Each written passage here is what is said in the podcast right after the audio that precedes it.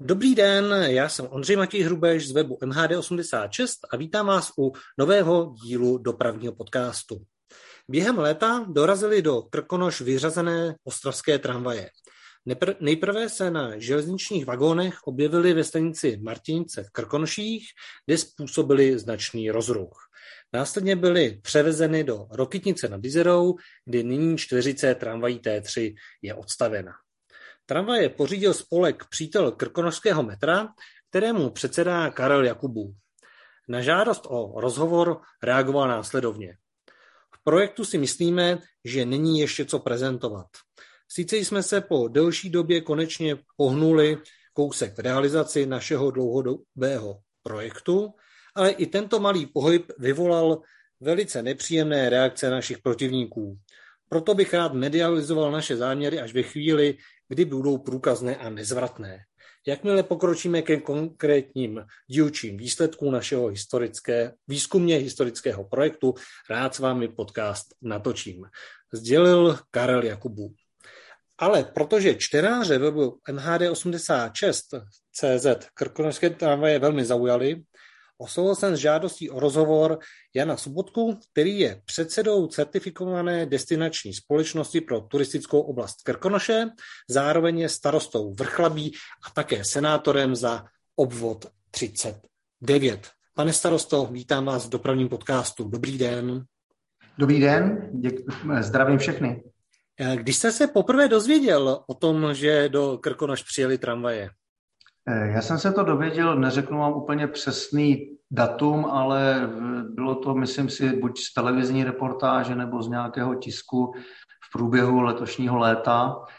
A mě ta zpráva velmi překvapila, protože to bylo takové jako spíš blesk čistého nebe, takže eh, nevěděl jsem, co si o tom mám myslet, protože jsem o těch aktivitách spolku vlastně mnoho nevěděl, vnímám něco o Krkonožském metru z minulosti, že mohlo třeba propojit tunelem Rokitnici nad Jizerou, Špindlerův mlyn pod Sněžkou a to považuji za utopii, takže víc jsem nevěděl a proto mě překvapila ta zpráva. Takže vlastně dozvěděl jste se to jako většina, většina dalších obyvatel České republiky. Nebylo to tak, že byste věděl dopředu, že se něco, něco takového u vás chystá? Mě to spíš zaskočilo i z toho důvodu, protože my vlastně intenzivně jednáme už možná i několik let, ale teď se schyluje k tomu, že zrovna tento týden budeme mít jednání se zprávou železnic vlastně ohledně té trati, kdy náš svazek vlastně trápí to, jaký je stav těch nádražních budov na té trati z Martinic do Rokytnice nad Izerou a vlastně zvažujeme, aby jsme ji zachovali, protože vlastně mohla být i jaksi zrušena, protože ta autobusová doprava nahradí tu vlakovou dopravu lehce. Takže my se staráme o to, aby nebyla zrušena tahle trať a staráme se o její budoucnost a najednou eh, tady zazněl nějaký názor, s kterým já jsem třeba vůbec nebyl seznámen, vůbec o tom nic nevím, takže my jsme, naše myšlenky se ubíraly úplně jiným směrem a najednou tady zaznělo něco v televizní reportáži, co mě bylo teda opravdu hodně vzdálené. Eh, jaká je jinak vaše zkušenost eh, se spolkem právě Krkonožského metra? Eh, jak vlastně koukáte na celý ten projekt? Je to vůbec reálné, aby se něco podobného, podobného realizovalo? Protože četl jsem vaše vyjádření na serveru krkonoše.eu, kde říkáte, že je to nesmysl prvního kalibru. Víte co, já se přiznám, že pana Jakubu vůbec neznám. Aktivity Krkonožského metra opravdu neznám, nevím, vím, že komunikovali zřejmě s městem Rokytnice nad Izerou a pan starosta tam o tom asi ví víc, ale já jako osoba ani svazek města obcí Krkonoše o těch jejich aktivitách vůbec nic nevím, jedině vím, že začaly možná v roce 2012.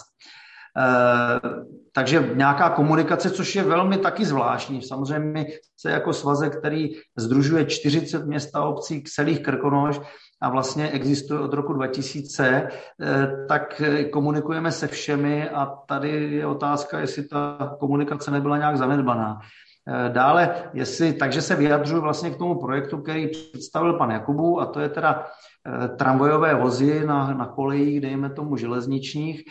Já jsem k tomu velmi skeptický, musím se teda přiznat, že jsem ještě podjatý v tom smyslu, protože můj dědeček bydlel na nádraží v Rokitnici nad Izerou, kde jsou teďka ty tramvaje eh, jaksi zaparkovány a uloženy, takže já to nádraží znám velmi dobře, už jako malý kluk jsem tam jezdil na parní lokomotivě, takže pro mě tam je i nějaká nostalgická vzpomínka k tomu nádraží, takže bych chtěl jenom tím deklarovat, že to není něco, co vidím z dálky, ale je to velmi zblízka, protože to území znám. A myslím si, že prostě opatřit z tohohle nádraží, které je dole u řeky Jizery, eh, kolejemi až směrem ke skiarálu do Rokytnice nad Jizerou, že je velmi technicky komplikovaný problém, protože to je eh, velký výškový rozdíl, 4 až 5 kilometrů. Je to po silnici, pravděpodobně si myslím, třetí třídy, která nemá ani chodník.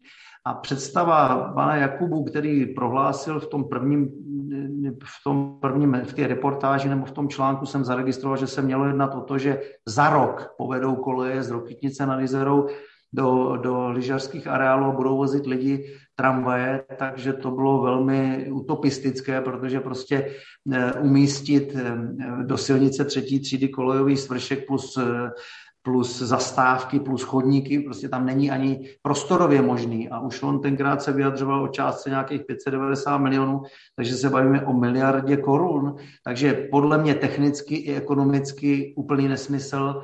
A kdo s tím bude jezdit, je další věc, že by lyžař jel z Prahy vlakem a v Rokytnici nad Izerou nebo v Jablonci nad Izerou přesed na tramvaj a dojel posledních 6 kilometrů tramvají k lyžařským vlekům, je úplná utopie. Takže pokud nezavřete celé údolí, a myslím si, že Rokytnice o tom neuvažuje, a zakážete tam provoz automobilů, tak pak by to asi šlo, ale za současné situace ani není, kdo by tím jezdil, tím, tím tou tramvají. Takže pro mě to je proto ta silná slova.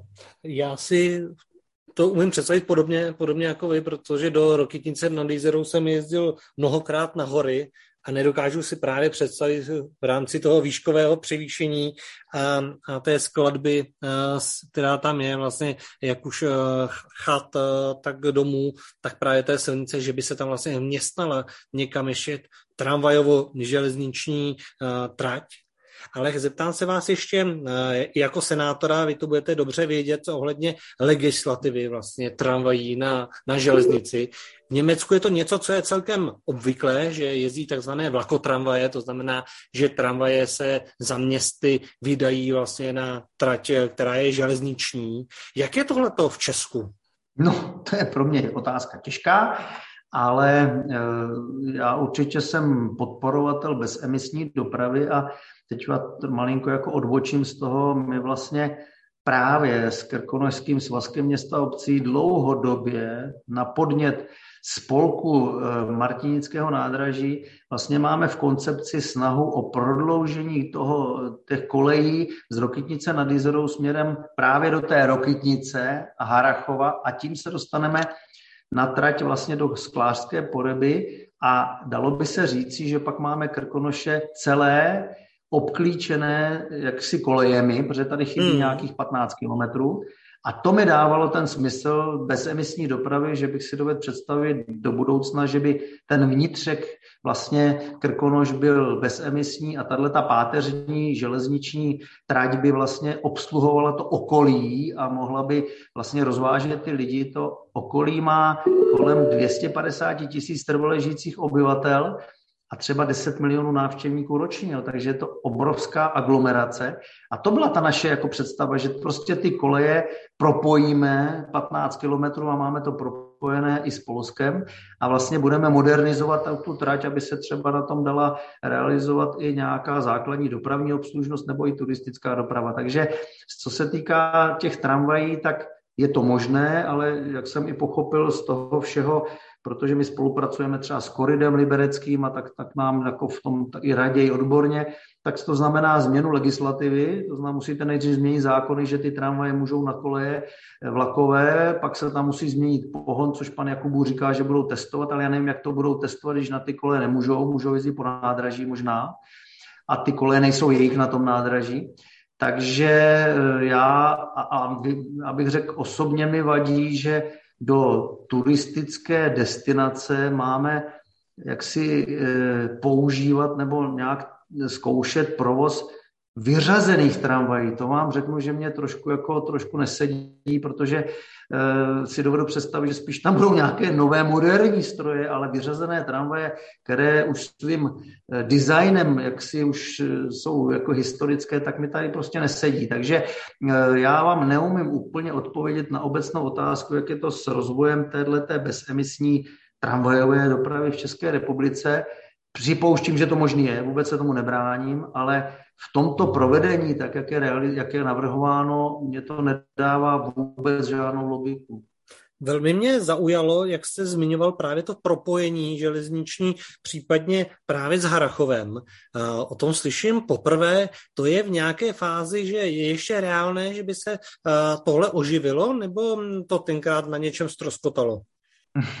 No, to je, může to být chápáno jako utopie, ale ona to je, ona to je skoro utopie, takže reálné základy jsou ty, že pravděpodobně František Josef I. měl představu, že ty koleje budou pokračovat až do Kořenova, ne do Rokytnice, ale my teď mluvíme o Rokytnici a Harachově, protože jsou to sídelní útvary, které by se propojily. Takže už za, e, za vlastně Rakouska Uherska to bylo naplánované do Kořenova a tam by se to napojilo do Polska na tu trať ale první světová válka tomu zabránila, takže plány byly. A dneska Liberecký kraj ve svých zásadách územního rozvoje, což je nejvyšší krajská územně plánovací dokumentace, mají eh, rezervován koridor na prodloužení této trati. Takže to není úplně utopie, o které hovoříme.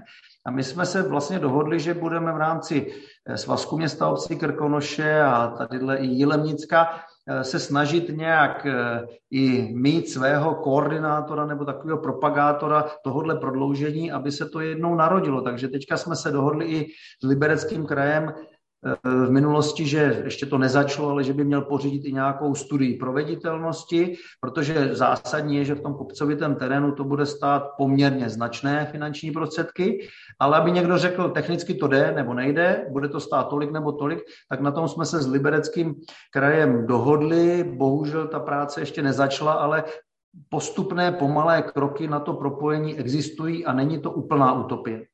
To musím říct, že zní velmi dobře a je fajn, že to je právě takhle tedy už zanešeno uh, v rezervách a že to tedy má i tady ten historický kontext, že to není nějaký výmysl dnešní doby, ale že vlastně se navazuje na něco, s čím se uh, počítalo už dříve.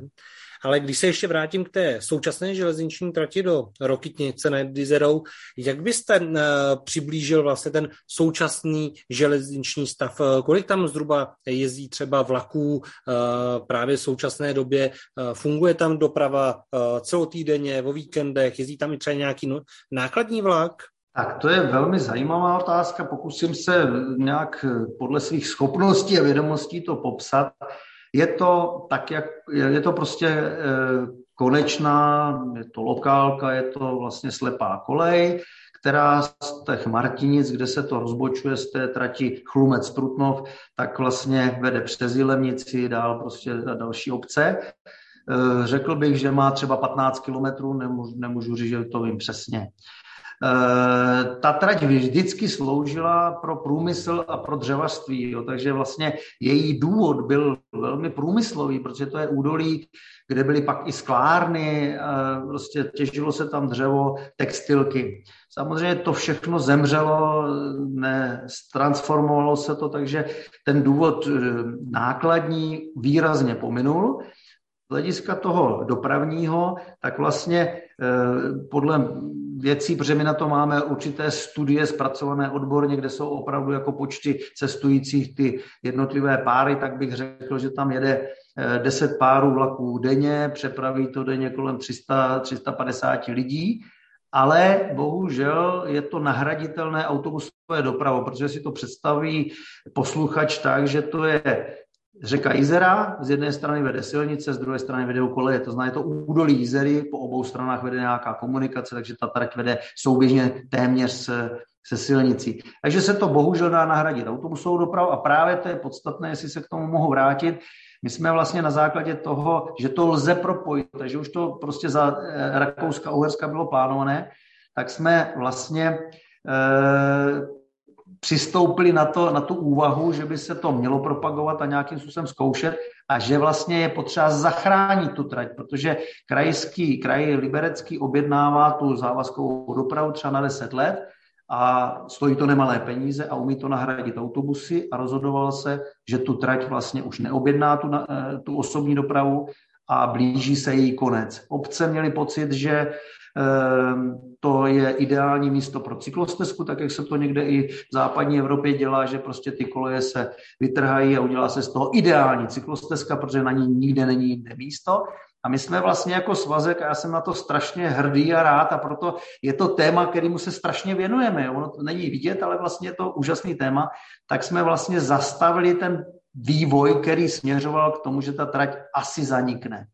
Dneska jsme se domluvili na tom, udělali jsme na to i nějaké studie, aby jsme zpropagovali tam turistickou dopravu, takže tam několikrát za rok jezdí parní eh, lokomotiva, parní vlak, snažíme se tam dělat i nějakou kulturní program, eh, děláme tam takový jako typy na výlety, protože to vede údolím třeba eh, kolem Jizery přes Poniklou, kde je ten Rautis, který je třeba eh, zapsaný od loňského roku v UNESCO a tak dále. To znamená, snažíme se to propagovat a vrátit tomu ten život. Jo. Takže ztratilo to význam eh, nákladní, málem to ztratilo i význam osobní dopravy a my jsme to zarazili v poslední chvíli a říkáme, pojďme to vrátit, protože to má budoucnost a perspektivu z hlediska toho propojení do Polska. Takže já vím, že to je trošku dlouhý, ale je to pro mě obrovsky zajímavý téma a hodně důležitý. Myslím si, že je důležité to, co se schrnulo, že vlastně ta trať už je zachráněná delší dobu a že na ní tedy probíhá nejen tedy ta klasická doprava, ale ehm, je tam snaha i o tu turistickou nebo právě ty parní vlaky. To znamená, že vlastně e, není to tak, že by projekt e, teď tramvají pana Jakubu měl jakoby tu trať zachránit před zrušením, protože to už se vlastně povedlo dávno předtím vám. Ano, ano. Jsem za to moc rád. Eh, taky je zajímavý ta polemika, že pan Jakubu někde tvrdil, že eh, na celé té trati z Martinice až do Rokytnice bude zkoušet provoz těch tramvají. To jsme si řekli, problém je zákon a druhý problém je šířka nástupišť, to znamená tramvaje jsou uší, museli by se všechny nástupiště upravovat a tak dále. A pak najednou ubral a říkal, že se vlastně bude zvažovat jenom Rokytnice nad Izerou Jablonec, což je asi 3 čtvrtě kilometrů, to nemá vůbec žádný význam, a do budoucna prodloužení k těm lanovkám. Takže e, z mého pohledu my jsme zachránili železniční trať a e, řekl bych, že možná pan Jakubu, a teď mu opravdu nechci ani trošku ublížit, má pronajatý vlastně depo na tom nádraží v Rokytnici, tak se mu to víceméně hodí, ale prostě se rozhodl se testovat a zkoumat něco, e, kde vlastně jako nějakým způsobem má zajištěný kapacity a kde se mu to zdá, že to je vhodné. Ale na záchraně té trati to nemá vůbec žádný význam. Pane Sobotko, já moc děkuji za rozhovor a jsem hrozně rád, že jsme se dozvěděli nejenom já, ale i posluchači spoustu ještě dalších zajímavých věcí, které se právě téhle železniční tratě týkají a budu se těšit někdy příště naslyšenou. Děkuji vám moc krát a budu rád, když se ozvete a naslyšenou. A vám, posluchačům dopravního podcastu, děkuji za poslech a těším se na slyšenou u příštích dílů.